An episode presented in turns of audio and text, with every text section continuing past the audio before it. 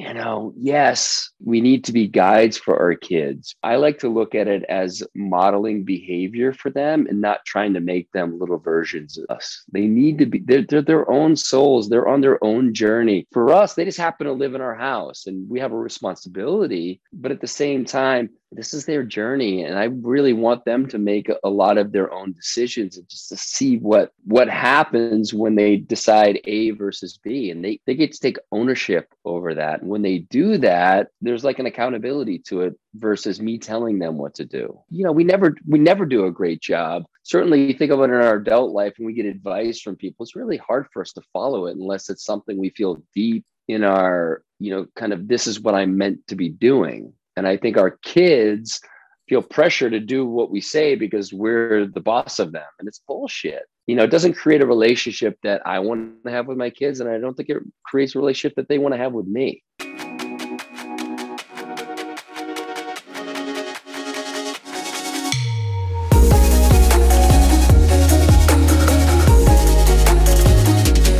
What's up, listeners? I'm your host, Lindsay. Welcome back to another episode of Get Psyched. I'm sitting down with the host of The Great Unlearn, Cal Callahan, to talk all about conscious parenting. One of my favorite things about Cal is this concept of unlearning. All too often, we think that to heal, we have to learn our patterns or learn a new way of thinking, learn all of these different things. And what Cal brings to the table is the idea that we're actually meant to unlearn all of the shit that society piles on top of us and all the shoulds that we put on ourselves. Today, we tackle the topic of parenting, and I'm so inspired by what Cal has to offer. We talk all about causes versus symptoms, parenting and autonomy, and kids being our greatest teachers. Cal is so amazing. He asks questions. He leads with curiosity. He apologizes when he needs to and sets such a great example and models for his children what it looks like to carve your own path in the world. I know I'm not anywhere near being a parent and I've got a great dog, but I hope that one day I can be half the parent that Cal has taught me in today's episode. As always, you know I was sitting down to today's show, sipping on some salty, delicious Element. So if you have yet to get your hands on my favorite hydration supplement, be sure to hit the link in the show notes. For just the cost of shipping, you will get a free sample pack of all of the delicious Element flavors, and I can't wait to hear which one's your favorite. Until next week, enjoy the show.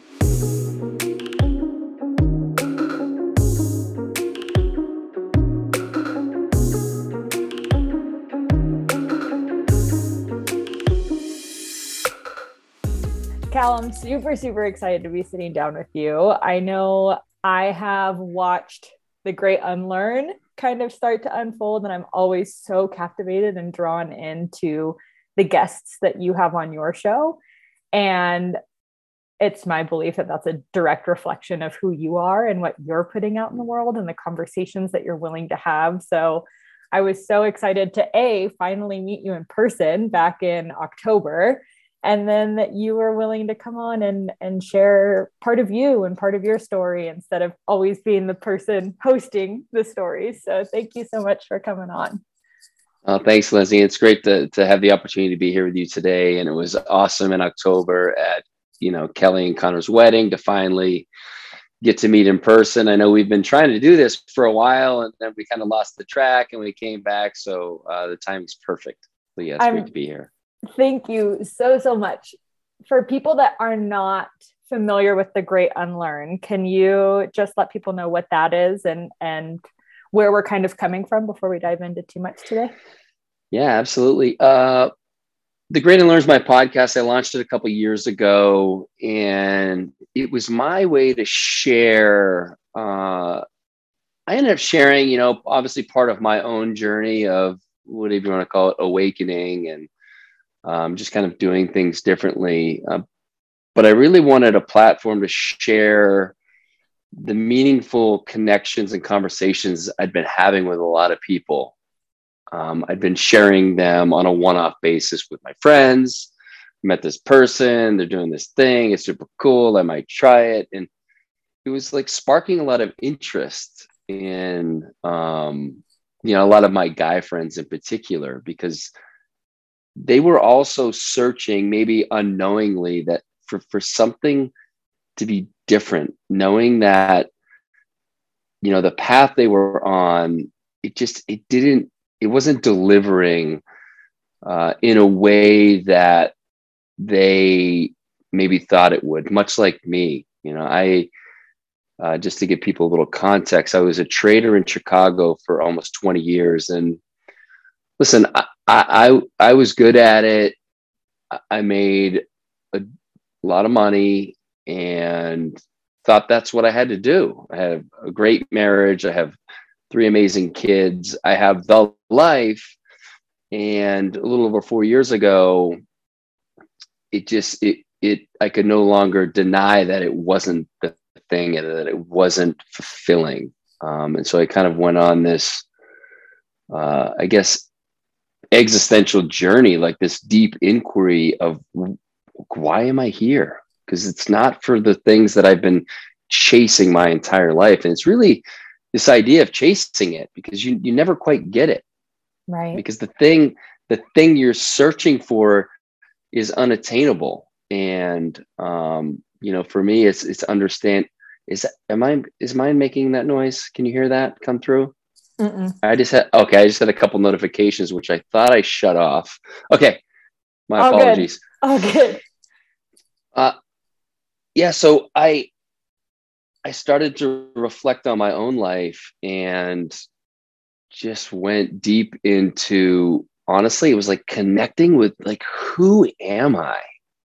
What, who am I with, without all the masks, without the former trader, the retired guy, um, you know, I'm into fitness. So the guy who's, you know, in his mid forties and really fit, like whatever the the different ways that, that I could hide, like who am I if I took all those things away? And so that journey is amazing, but it's also terrifying because those are all these things that we hold on to and they become part of our, our identity. Totally. Um, so, so it's this process of like stripping away these things and, and getting to the core of who I am.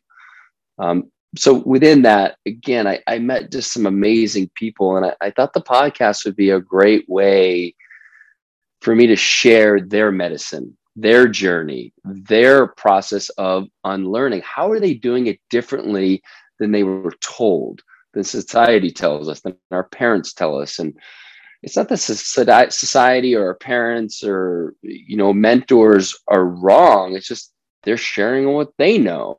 And it kind of, as I've gone deeper into this work, I feel like I've I've opened up new ways to do it for myself, and I've tried to share that with people through the podcast. Yeah, I had a very similar experience when I first launched this show. I was going through school, and again, that same kind of unlearn process. I was in a very hands-on, experiential master's in counseling psychology program. So instead of being like, this is dance therapy, let's read all the research about it, it was like, no, you're going to do dance therapy for months. Um, and so it was exactly that, experiencing all of these different flavors that I didn't even know were on the menu. Um, and getting to this place of I'm having the coolest conversations with people. And I wish that I could just have my friends be flies on the wall to hear it, because yeah. it's so nourishing to me. And I'm not doing it justice when I'm trying to relay yeah. what I heard. Yes. And yes. I heard this real, I was, uh, my partner's reading this book right now. And one of the passages said, um, when you're in a group of people, you're a statement. And when you're by yourself, you're more of a question mark. And mm. that felt very true to what you were just saying. You know, we have all of these societal pressures or, you know, kind of conditionings that make us think we have to have the really good paying job and the family and the this, and then we'll be happy. Um, and when you kind of get quiet, you have less of those statements to show to people. And it's like, who am I? What am I? What, yeah. Why am I here? So how did you start answering that question? Well, I, you hit the nail on the head, and I, and I, I speak about it all the time on the podcast and in, in really in, in conversations as well, but it comes down to experiences. You have to have your own experience. Um, we've all had that uh, that moment of trying to explain something to somebody that we learned about, but we don't know. We haven't mm-hmm. had the experience. And when we get to speak on our own experience, there's a real truth to that. We have our own connection to it. So we can just speak from that. It's not right or wrong, but it's our version of our connection to that experience. And we can learn a lot from reading books, from listening to podcasts, but it only gets us so far. You have to do the thing. And then you you you get to have, yeah, your own perspective on it. And so really, and my life has really been about experiences. I'm I'm I'm super curious, and um, I would say as a as a trader, I was really willing to take uh, risk. So that, you know, kind of coupling that together, I, I I'm just in. Like, let's try it. And some of it's out there, some of it's maybe a little dangerous, to be fair. But I, I want to know. I want to. I don't want to know about it. I want to know.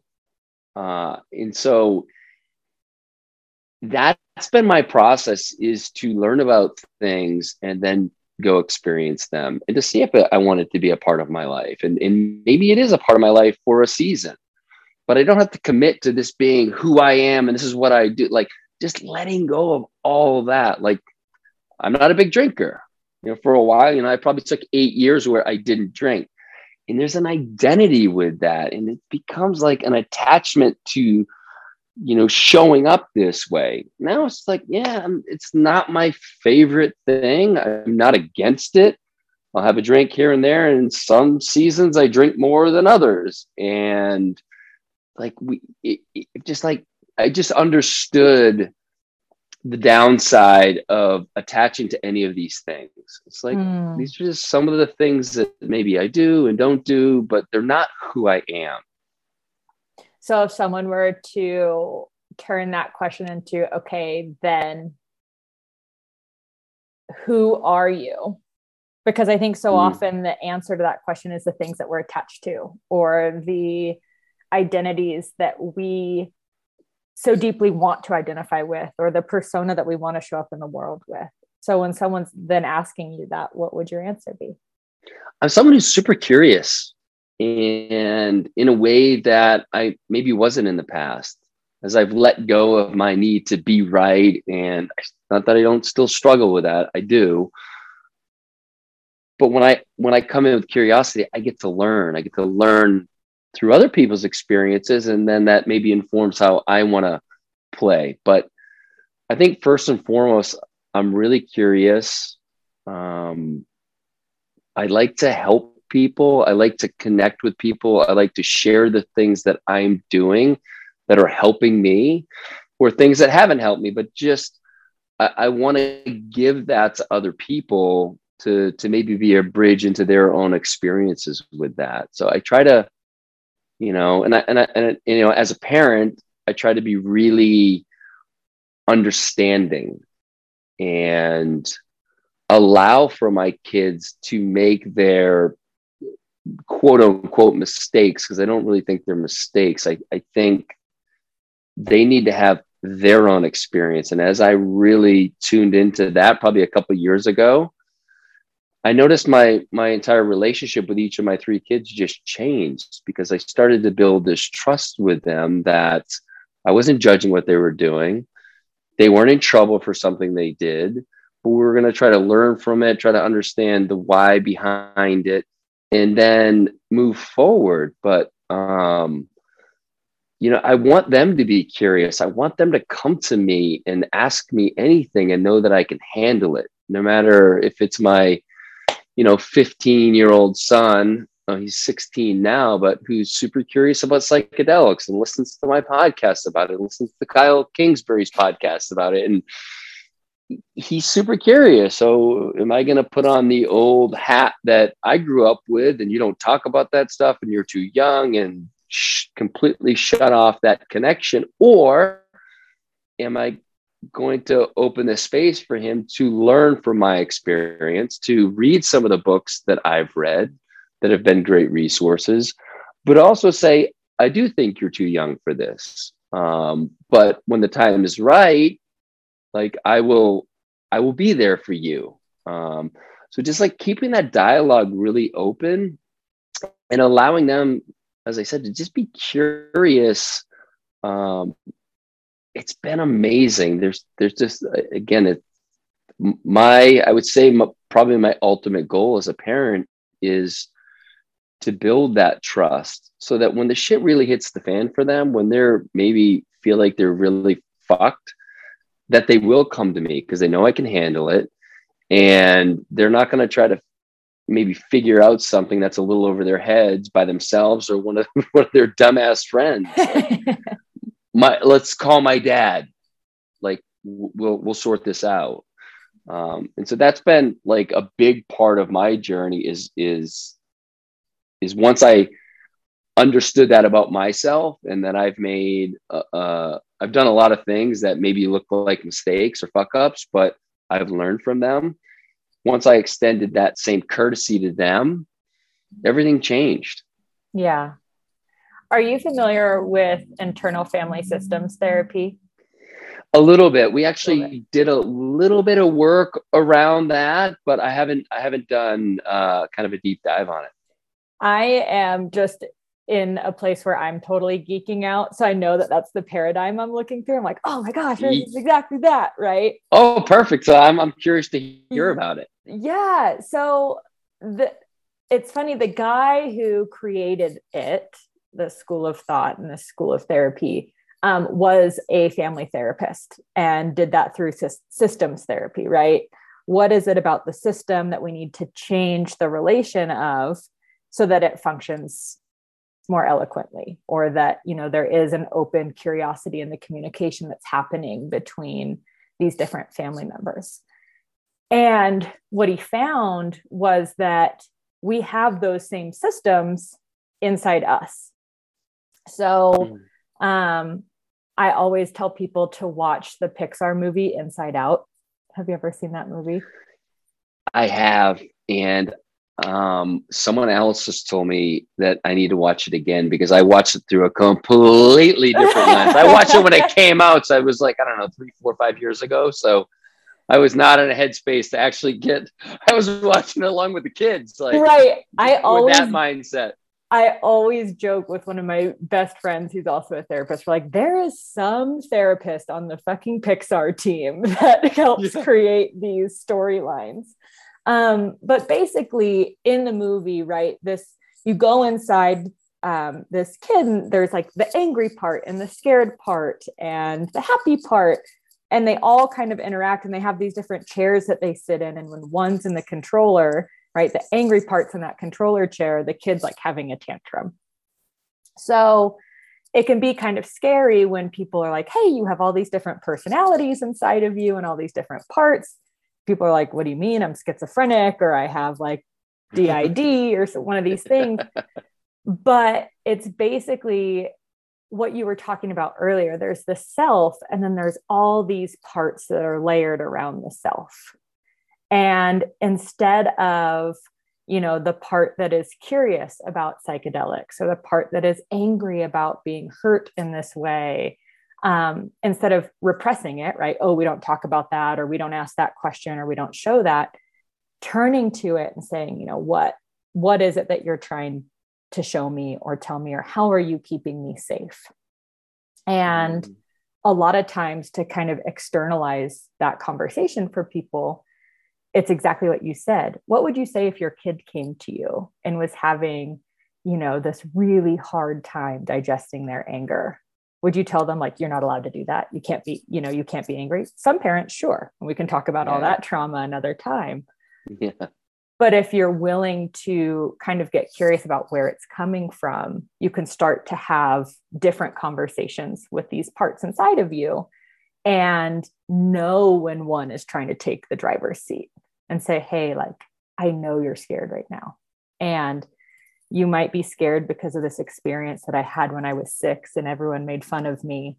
And the cool thing is, you don't have to handle that. I got this, right? thirty year old Lindsay or forty year old Cal, I got this now. You don't have to do it. And so it totally changes that we're not allowed to talk about it, or anger is not an okay emotion to feel or express. Instead, getting curious about why is it here? And how can I walk with it? How can I invite it to the dinner table and allow it to speak, but not dominate the conversation? Um, and so I love that you're already doing that, man. Like, you're crushing it. Well, no, and I, I, I, uh, I'm definitely trying to figure that that piece out, and and I'm I'm really open to, you know, again, the way other people are doing it, and I've had some some people in my life that have modeled it. Um, but just to, to put it into practice here, it's like anything, like once you start to see it working, you start to trust in the system more. And it actually be, it becomes much easier to parent, because I'm just being curious. And what you're talking about, I believe, is I'm not, not treating the symptom. I'm looking at, like, what's the cause, and getting curious around the cause, so that my kid can connect to what the cause is and not be caught up in whatever the emotion is. I had it with my son the other day, who's got food allergies. He's nineteen, and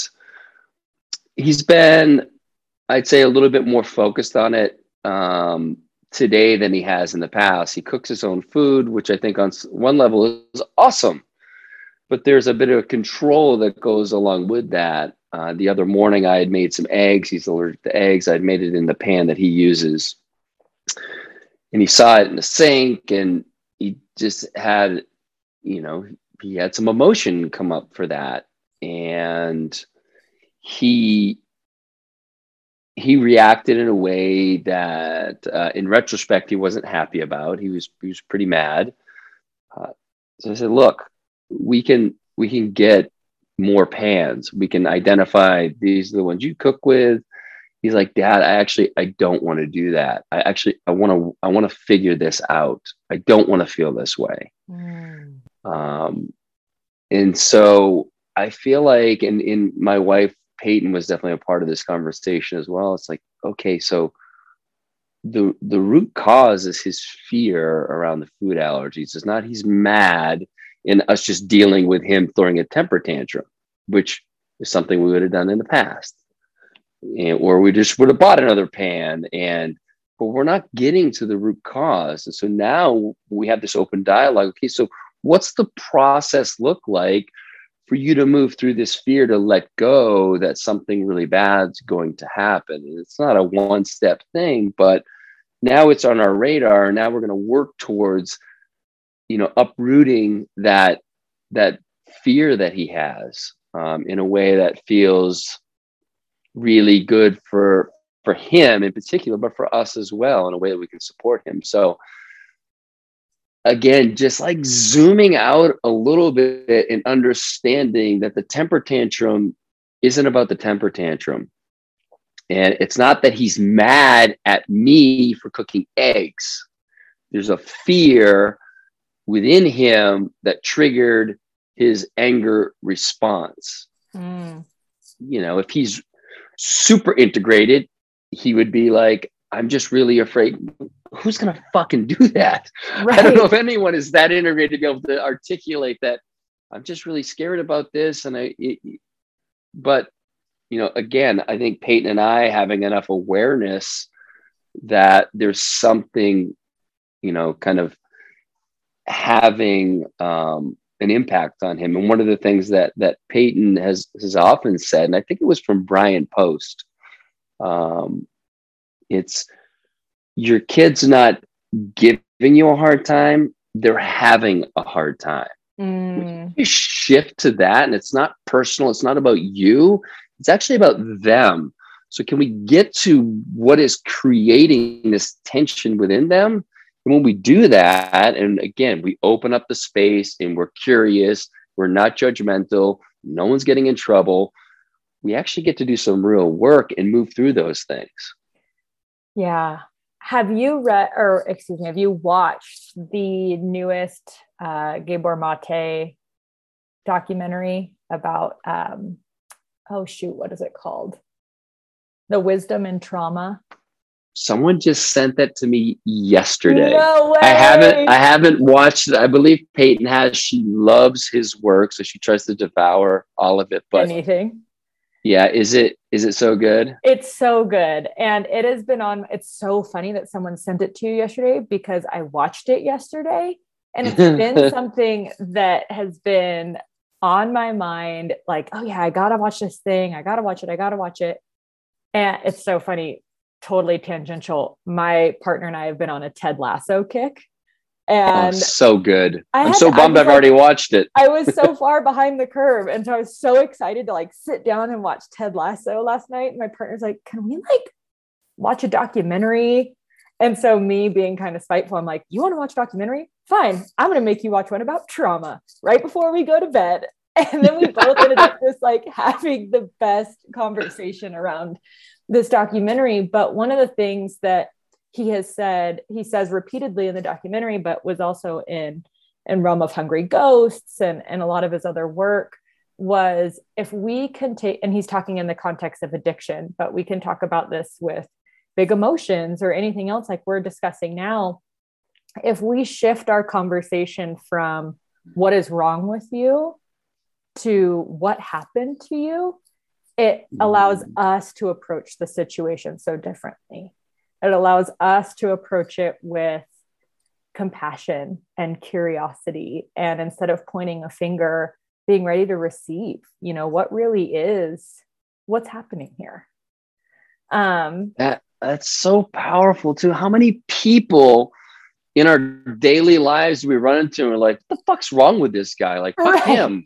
Right? And I don't want to feel that way. I don't. So I, I love just reframing that to like, what, what happened? Right. And then, yeah, you're right. You just become curious and way more compassionate. Totally. And I think it starts a lot with what you were saying before too, that curiosity starts within us first, right? If we can get curious about why am I acting in this way? Right? How many times have you reacted to something and after the fact been like, oof, damn, you know, like your son, right? I didn't want to react in that way. I was actually really scared. And yeah. This idea that if, if we can start inside, if we can start with the self and we can start to transform the self over time, right? We project that into the world now. And my hope is that that starts to slowly change the collective as well. Yeah. I love that. You know, in, in just one thing, again, like we're, we're trying to get it right. One of the things that actually Peyton and I both did separately with, with our son is when I was talking to him, he said, you know, I didn't get a chance to apologize to mom yet. And I said, there's nothing to apologize for. You can acknowledge that how you reacted is not how you wanted to, but you didn't do anything wrong. Like you were triggered by something and it was this fear and, and it's okay. Like, like we just need to give the kids have so much pressure today. Like we, we can't even fathom what it must be like. And so like, we just give them enough space to feel all these emotions, as you said, like not repress them, because that repression, it's going to come out later and, and it's going to manifest in ways that it's going to take a lot of work to move through it. So can we just allow them to feel all the things they need to feel and express them and then get it out on the table and work with it? So I think it's just really important for us to, you know, yes, you know, we, we need to be guides for our kids, but we, we also, you know, I like to look at it as modeling behavior for them and not trying to make them little versions of us. Us. They need to be, they're, they're their own souls. They're on their own journey. For us, they just happen to live in our house and we have a responsibility, but at the same time, this is their journey. And I really want them to make a, a lot of their own decisions and just to see what, you know, what happens when they decide A versus B, and they, they get to, they get to take ownership over that. And when they do that, There's there's like an accountability to it versus me telling them what to do. Um, right. You know, we never we never do a great job. Certainly, you think about it in our adult life when we get advice from people, it's really hard for us to follow it unless it's something we feel deep in our you know, kind of, this is what I'm meant to be doing.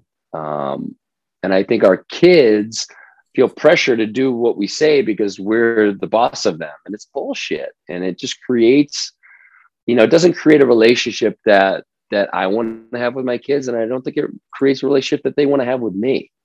Yeah. I, it's funny because all I'm thinking in my head is how many just traumatic horror stories I heard from both of my parents, you know, like my father was super abusive or this happened. And yet that was conditioning that soul, that human, to live up to that expectation. Right. And I remember, and I think I was just being an asshole brat of a teenager, but my mom kind of saying something like kind of the, I told you so kind of thing. And I remember asking her, did your mom say I told you so? And she's like, yeah. And I go, how'd that work for you? And my mom just kind of stopped. Wow. And I think the conversation ended there, but little Lindsay, I think, like I said, was just being a brat, but was really onto something. If we start to look at it through that lens, why are we doing this thing and perpetuating this trauma over and over and over and thinking that there's going to be a different response that comes out of it? Little Lindsay had a lot of wisdom. Little Lindsay, that's that might have been Lindsay's trauma speaking, but that's okay. she, yeah. But I love that. I think it's a great example, really. We, we hear this this this kind of phrase thrown around a lot, that that the kids are our greatest teachers, but truly, if we're paying attention, they're teaching us in, in all ways. They're, they're they're showing us where there's tension within us, and when that comes up, if we can again get curious, why does that trigger me when my kid does this? What is it about me that's happened in the past that it's bringing up for me that I'm not willing to deal with? Mm. And so I love, I, I love just like giving, yeah, like giving the space for them to, to be able to do that. And again, not get in trouble for standing up to dad if he's being a dumbass. Like, okay, I can, you know, and, and I have, a, a, you know, the ego's enough in check where, where I will apologize if I've reacted in a way that actually wasn't true. Mm. Um, so I think it's important to, for them to see that as well, that it's okay to get it wrong as long as you acknowledge it and, and do your best to get it right the next time. Yeah. And there, there is so much, I think we would agree on this. There is way more learning in the shit that we got wrong than all the things we did right. Mm, so true. And I was, do you listen to the Huberman Lab podcast? I mean, I get snippets of it here and there. I mean, he's awesome. I'm a huge fan of his work. He's awesome. There's sometimes I'm listening to him and I'm like, damn, dude, you're so, because he'll be like, all right, you really got to understand this. And he'll start throwing all of the ways that neurocircuitry in the brain works, like super simple concept. And he gets done explaining something and I'm like, what? Like I have to rewind and listen to it much more slowly. I'm like, I still don't really get it, but I'm going to try to understand it as best I can. Um, he was explaining that we are in one of our most optimal states of growth and self and understanding when things are hard enough for us to fail at them fifteen percent of the time. So if you're mm. failing more than that, the task that's in front of you might be a little bit too hard, and it's actually going to perpetuate frustration and, you know, negative self-talk and kind of embrace this inner critic. But we also don't want something to be so easy that we completely disengage and, and just can go along and do it. And so when we have that fifteen percent of like, ooh, like this still kind of stumps me sometime, or I have to get innovative and do this a different way and see this different perspective. And I thought that was so interesting because so often we think if we're failing at something, it must not be for us, or we're doing it wrong, or we might as well move on to the next thing. Um, and so that reframe of like, nope, I'm right where I'm supposed to be. I'm right. I'm, I'm failing just enough to be optimal. Yeah. And I think, uh, you know, I think the important thing for people to understand is don't, don't, don't, don't focus on the fifteen percent, because you're like, I don't know if it's fifteen percent. It's like, is there enough friction in there where you're not just breezing through? Right. But right. As you said, not so much that you're just stuck. And then all that other shit, unfortunately, usually follows with it, with the negative self-talk and the judgment. But there's like just enough where, and I love that, that you have to get innovative and you have to get creative and look at it a different way. And it just, it gets the neurons firing. That's where the growth comes. Yeah, I love that. Absolutely. How do you, as a parent, handle when your kid is perceiving something that they've done as a failure? Because I, I'm so far from a parent, but I would imagine that that would be such a difficult thing to watch, even though it's important that they wrestle with that experience, to watch it happen and not want to totally take over and, and kind of shield them from having to experience it.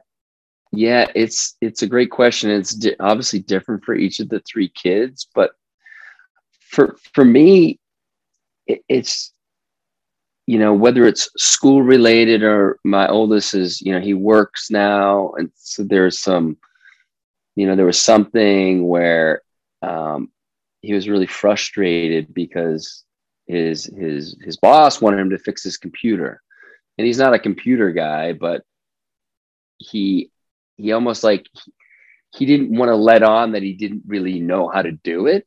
Mm. And so, So he was projecting frustration at having to do this, you know, towards the boss. He kept it, you know, between between him and I. And hopefully, if, he, if his boss listens to this, he understands that uh, maybe I shouldn't have talked. You know, I should have spoken a little more vaguely about it. But you know, I, I tried to reframe it for him, be like,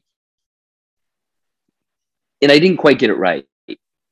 You know, what I, I think in, in retrospect, just like, showing him in a way like, hey, you're not a computer guy. So, you know, what I did try to do is say, look, go to him and say, look, I don't really know about this stuff, but I'm, I'm willing to figure it out, but I, j- I can't guarantee that I can fix it. Like, just like show that he doesn't really know. And that was, that was a bridge too far for him. He didn't want to show that. It was early on while he was working there, and you know, he just, he wanted to be able to do it all. And and so, you know, it's, it's just like taking some of the air out of it. Like my kid, you know, she had a, a surprise quiz yesterday in world geography.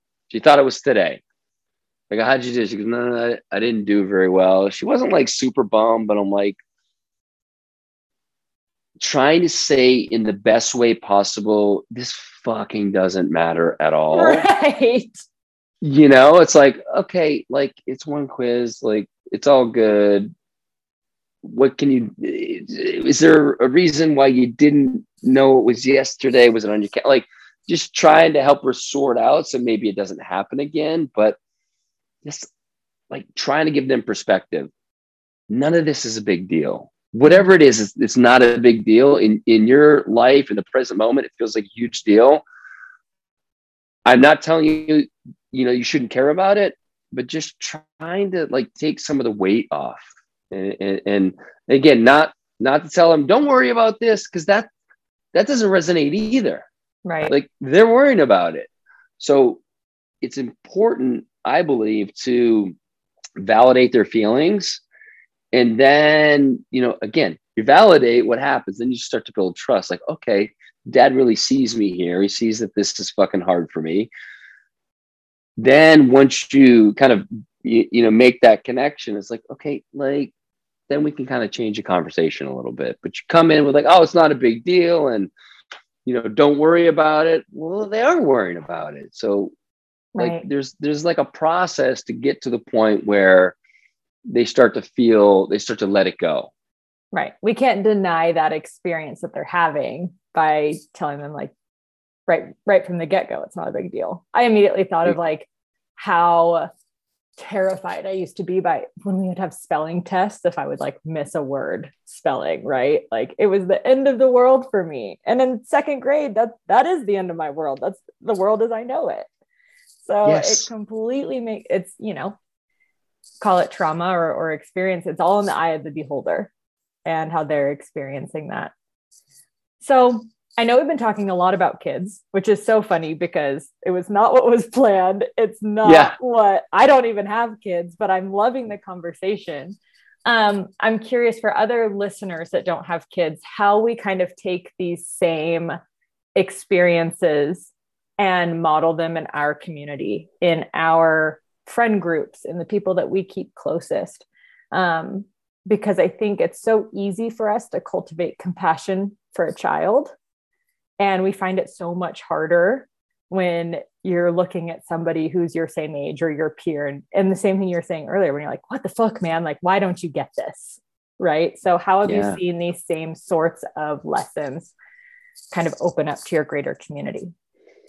You know, I, I love to go back on the framework that Gabor has, and not not what's wrong with this person, but, um, you know, what happened to them. And so uh, clearly I don't do, I don't use that framework right now. I'm, I'm going to play with it going forward. yeah. But I, I, I think the basis of that is, is curiosity. And, um, and it's not that like, some of my buddies don't trigger me with some of the things they say or do, but if I just can take a, take a beat and take a breath and, and realize like, I love this guy. I know this guy. This is bringing up something for him and he's showing up this way. What happened? Like what's going on with him? Um, It's giving people the space. Like, it, yeah, it, it's, and it's hard at times because we do, we get triggered. We get triggered by our, our partners, right? I mean, that sometimes they're the most triggering because they just know us so well. But it's like, you know, what do I, you know, really, what do I want out of this relationship? Do, do I want to have this, you know, friction-filled experience, or do I want to work to kind of pull back the layers and get to, you know, what's at the bottom of this, and then hold space for their process and what can I learn, you know, within that? But I think it's, you know, if I would say if you're, if you're sur- constantly surrounded by people that are triggering you, then it might be time to find a, a new group of friends. Um, but within those triggers, there's a lot of learning. And just like with the kids, like, what is it about this person that's triggering you? Mm. Um, and get curious about yourself. You know, again, I, my kids, you know, do that a, a fair amount, not nearly as much as they may be used to, but I also wasn't that curious, you know, a few years ago. And so it, it, there's, there's a bit of work involved, but it's all for your benefit to, to get clearer on those, you know, those things that are um, kind of in your blind spot, right? You know, just, you know, I love Peter Crone uh, talks about, you know, people will present you with circumstances that show you where you're not free. Mm. And, you know, you could be scrolling on Instagram and that same person triggers you every time you see their post. What is it? What is it about that that is triggering you? Um, and that's really, it's not about them. They may have their own shit going on, but there's something within you that needs to be resolved or worked with or brought to the surface. And so, I, you know, I think that's, those are, those are really our opportunities to learn, learn about ourselves. Yeah. The, the stories we tell ourselves have such a grasp on us, especially until we get curious. I had my best friend in the whole world, love her to death, late for everything. Always. And we're not talking like two, three, five minutes late, like thirty minutes, right? And it would always frustrate me to the nth degree because I'm like, you're supposed to love me and respect me. And this is like my thing and you're not showing up for it. Right. And so my, and I'm totally disregarding the fact like, no, she's actually late for anything and everything in her life, not just me, my shit. Right. Yeah. Yeah. And so the yeah. minute I took what her actions meant about me, right. Am I not worth showing up on time for? Am I, you know, like I said earlier, you disrespect me. And when I could look at that and be like, ooh, like this has nothing to do with her tardiness. This is all my own shit about what I think my self-worth, like where that lies with people. Uh. And I don't want to undersell how difficult this, this transition is that you and I That's are talking right. about, because it's more often than not, you've probably been living ninety percent of your life in these stories. And so to mm-hmm. start questioning them is a really scary process. So absolutely. If people are listening to this and they're like, oof, like I, I, I do find myself triggered by that same person on Instagram, or my friend is always late. How did you start wrestling with this kind of new sense of self or new sense of identity when you started stripping the stories? Yeah. And it's, it's, it's, a, it's a great question. Um, You know, part of it is, again, reading books and listening to podcasts and, and understanding, A, that it's a thing, right? These stories and our attachment to these stories, which are wrapped up in our identity. And it's, it's like this whole thing. It's like as I started to to peel back the layers and started, stopped projecting all my shit on everybody else and started to understand that I actually was giving my power away by doing that, by being triggered. Like, oh, that's an interesting concept. So I get to control how, you know, I have, I have agency over how I react and how I process something. Okay, that's interesting. So maybe I shouldn't just, you know, uh, react I- without considering what else is going on. And I think it's just like slowing shit down for me.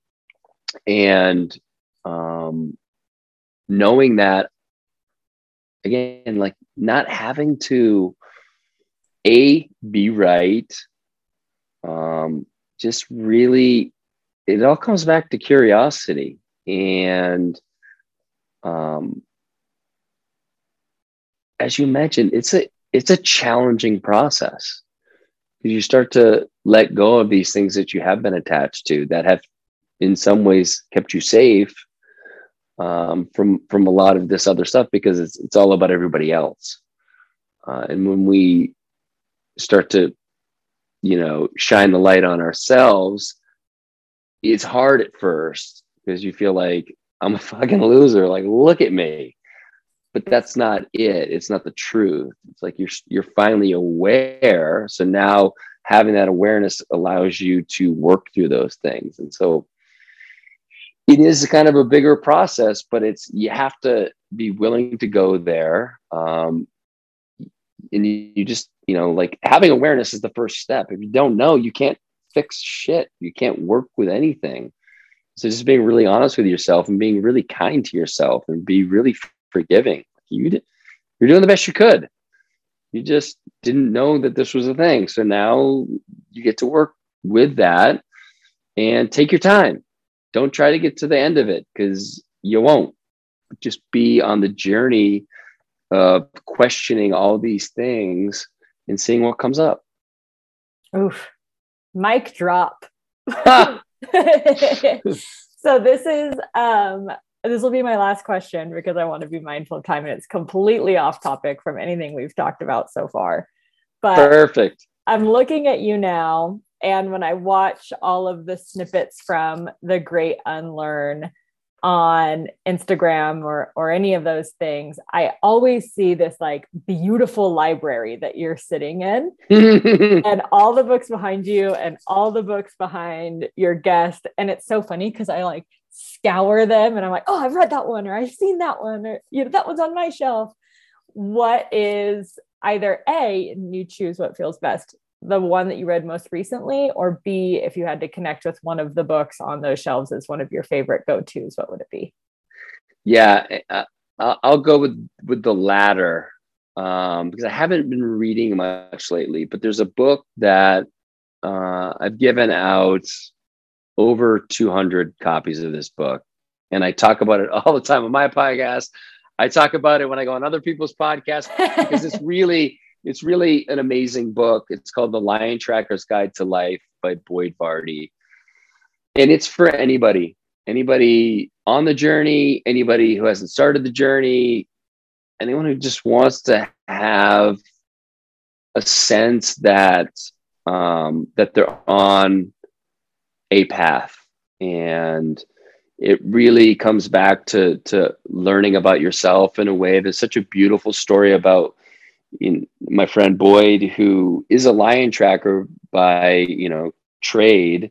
He does a lot of, you know, coaching and, and other things as well. But uh, this beautiful journey of him and two of his uh, tracker friends tracking a lion this one particular day, and weaved throughout this really cool story or just all this wisdom.